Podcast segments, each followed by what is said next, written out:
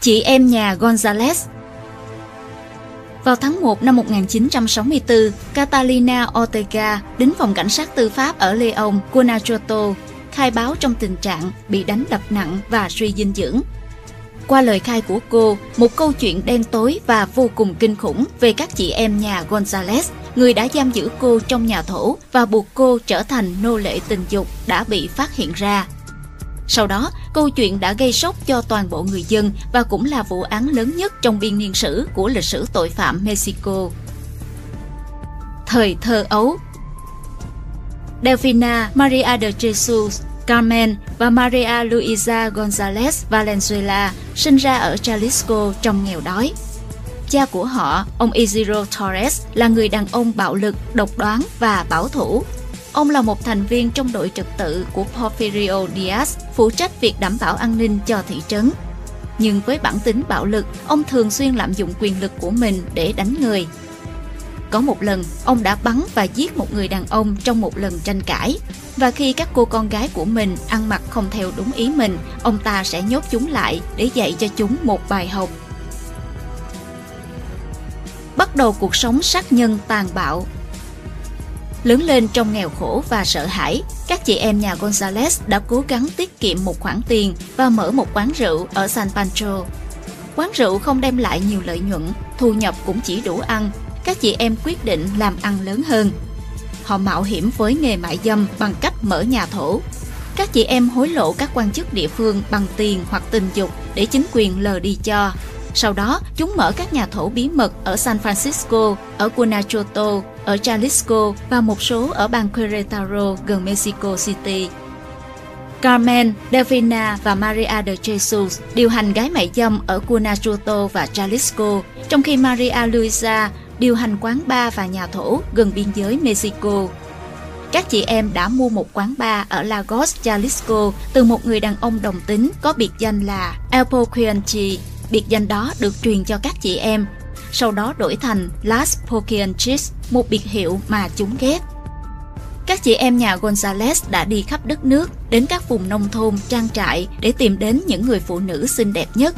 Chúng hứa với các cô gái là sẽ cho họ một công việc để làm ở Guadalajara hoặc Leon, như là hầu gái hoặc hầu bàn. Những cô gái trẻ miền nông thôn nghèo khổ, ôm mộng về tiền bạc và cuộc sống ở thành phố lớn đã rất vui vẻ nhận lời. Trong một số trường hợp, chúng đã bắt cóc phụ nữ với sự giúp đỡ của một đội trưởng quân đội tên là Hermenegildo Juniga, cũng là người yêu của Delphina. Vào cuối năm 1950, Carmen chết vì ung thư. Các cô gái trẻ được đưa vào làm việc tại quán bar Guadalajara de Noche và Barca de Oro của các chị em và nhanh chóng nhận ra mình sẽ sống trong một cơn ác mộng, bị cầm tù và buộc phải bán mình cho binh lính, cảnh sát và những gã đàn ông thô bạo. Những trinh nữ xinh đẹp nhất sẽ được nhốt trong phòng để chờ tiếp đón những vị khách hàng quen với chiếc ví dày. Còn các cô gái có nhan sắc kém hơn sẽ bị cưỡng hiếp, đe dọa, cho tắm bằng nước đá như một sự khởi đầu. Các cô gái không bao giờ được phép ra khỏi nhà thổ. Con trai của Delphina, Ramon Torres, cũng đóng vai trò là người giữ cửa. Các cô gái một khi đã chạy trốn sẽ bị Raymond bắt về bằng mọi cách. Trong nhiều năm, các chị em nhà Gonzalez kiếm được rất nhiều tiền nhờ bán rượu và môi giới mại dâm cho binh lính, cảnh sát và người dân. Khi một trong các cô gái có thai, cô sẽ bị đánh đập và buộc phải phá bỏ. Các bào thai sẽ bị vứt lại ở nhà thổ hoặc chôn cất trong một trang trại giống như trại tập trung được gọi là Loma del Encero. Nếu một cô gái bị bệnh nặng do suy dinh dưỡng hoặc STD hoặc biến chứng từ phá thai, cô sẽ bị nhốt trong phòng, bị bỏ đói tới chết, hoặc các cô gái khác buộc phải đánh cô đến chết bằng gậy. Sau đó, tay chân của chị em nhà Gonzalez sẽ xử lý các xác chết bằng cách thiêu cháy hoặc chôn trong các ngôi mộ tập thể. Bị phát hiện và bắt giữ. Vào tháng 1 năm 1964, Catalina Ortega đã trốn thoát khỏi Loma del Encero qua một khe hở nhỏ trên tường. Cô nhanh chóng chạy đến đồn cảnh sát ở Leon và khai báo tất cả mọi chuyện. Ngay lập tức, cảnh sát đã ra lệnh bắt giữ chị em nhà Gonzalez. Ngày 14 tháng 1 năm 1964, cảnh sát đã đột kích trang trại Loma del Encero. Tại đây, cảnh sát và phóng viên đã tìm thấy một tá phụ nữ gầy gò và bẩn thỉu bị nhốt trong một căn phòng. Khi cảnh sát và phóng viên lục soát trang trại, một số cô gái chỉ vào những đốm trên mặt đất và nói với họ rằng họ sẽ tìm thấy xác chết ở đây. Chính quyền đã tìm thấy thi thể bị phân hủy và xương của ít nhất 91 phụ nữ, nam giới và bào thai. Ngay sau đó, chị em nhà Gonzalez và tay chân đã bị đưa đến một nhà tù San Francisco. Hàng chục các cô gái còn sống sót trong nhà thổ đã tố cáo chị em nhà Gonzalez đã hãm hiếp, giết người và tống tiền.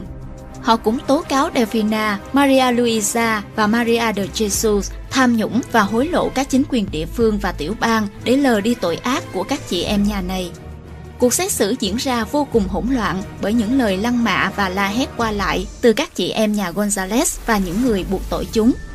Cuối cùng, một thẩm phán đã kết án ba chị em 40 năm tù. Trả giá.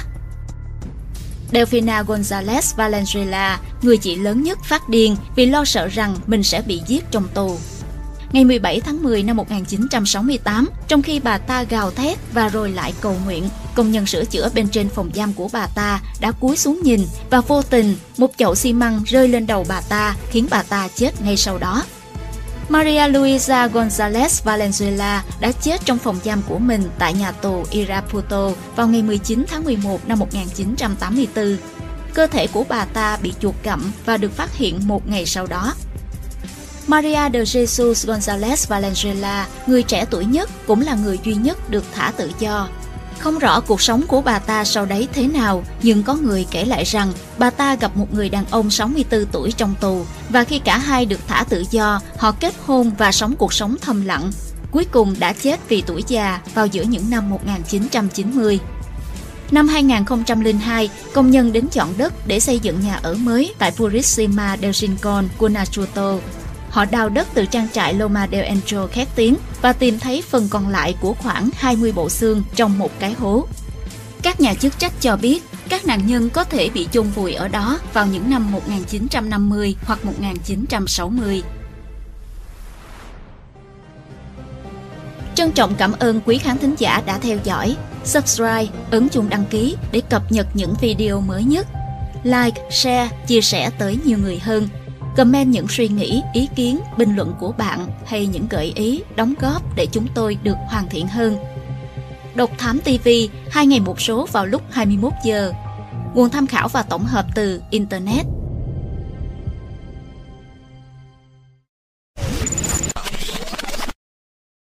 Hành trình khám phá những vụ án kinh điển và bí ẩn cùng Độc Thám TV. Những uẩn khúc chưa lời giải. Những âm mưu chưa từng hé lộ. Những sự thật đang bị che giấu. Tất cả sẽ có tại Độc Thám TV.